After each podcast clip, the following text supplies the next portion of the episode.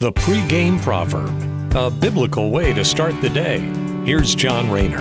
An NFL player once said that after getting a massive contract and the signing bonus that came with it, each passing year he'd have one more mouth to feed, and not necessarily his immediate family either.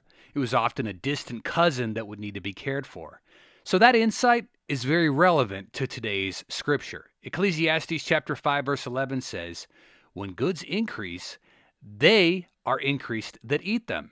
And what good is there to the owners thereof, saving the beholding of them with their eyes?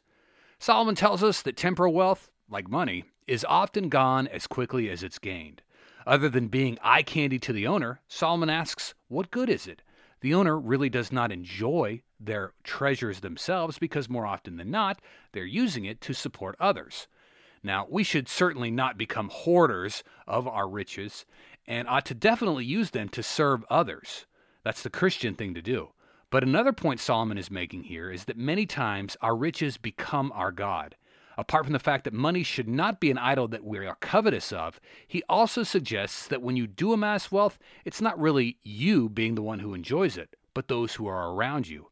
And more often than not, that can become very divisive. Rich folks are always watching over their shoulder, almost paranoid, being on guard for those who think they might come and scam them, thinking, hey, that guy doesn't want to be friends with me because of who I am, but rather because of what I have, and he's trying to get in on that. So it can be a very, very bad thing that creates a lot of conflict.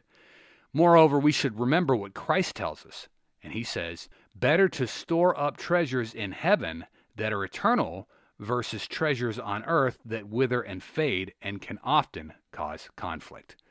All right, thanks for listening. Have a great day. Take care and God bless. The pregame proverb with John Rayner. Look for it on all podcast platforms and have it delivered to your smartphone. The pregame proverb. Proud partners of The Bar, the Biblical and Reformed Podcast Network.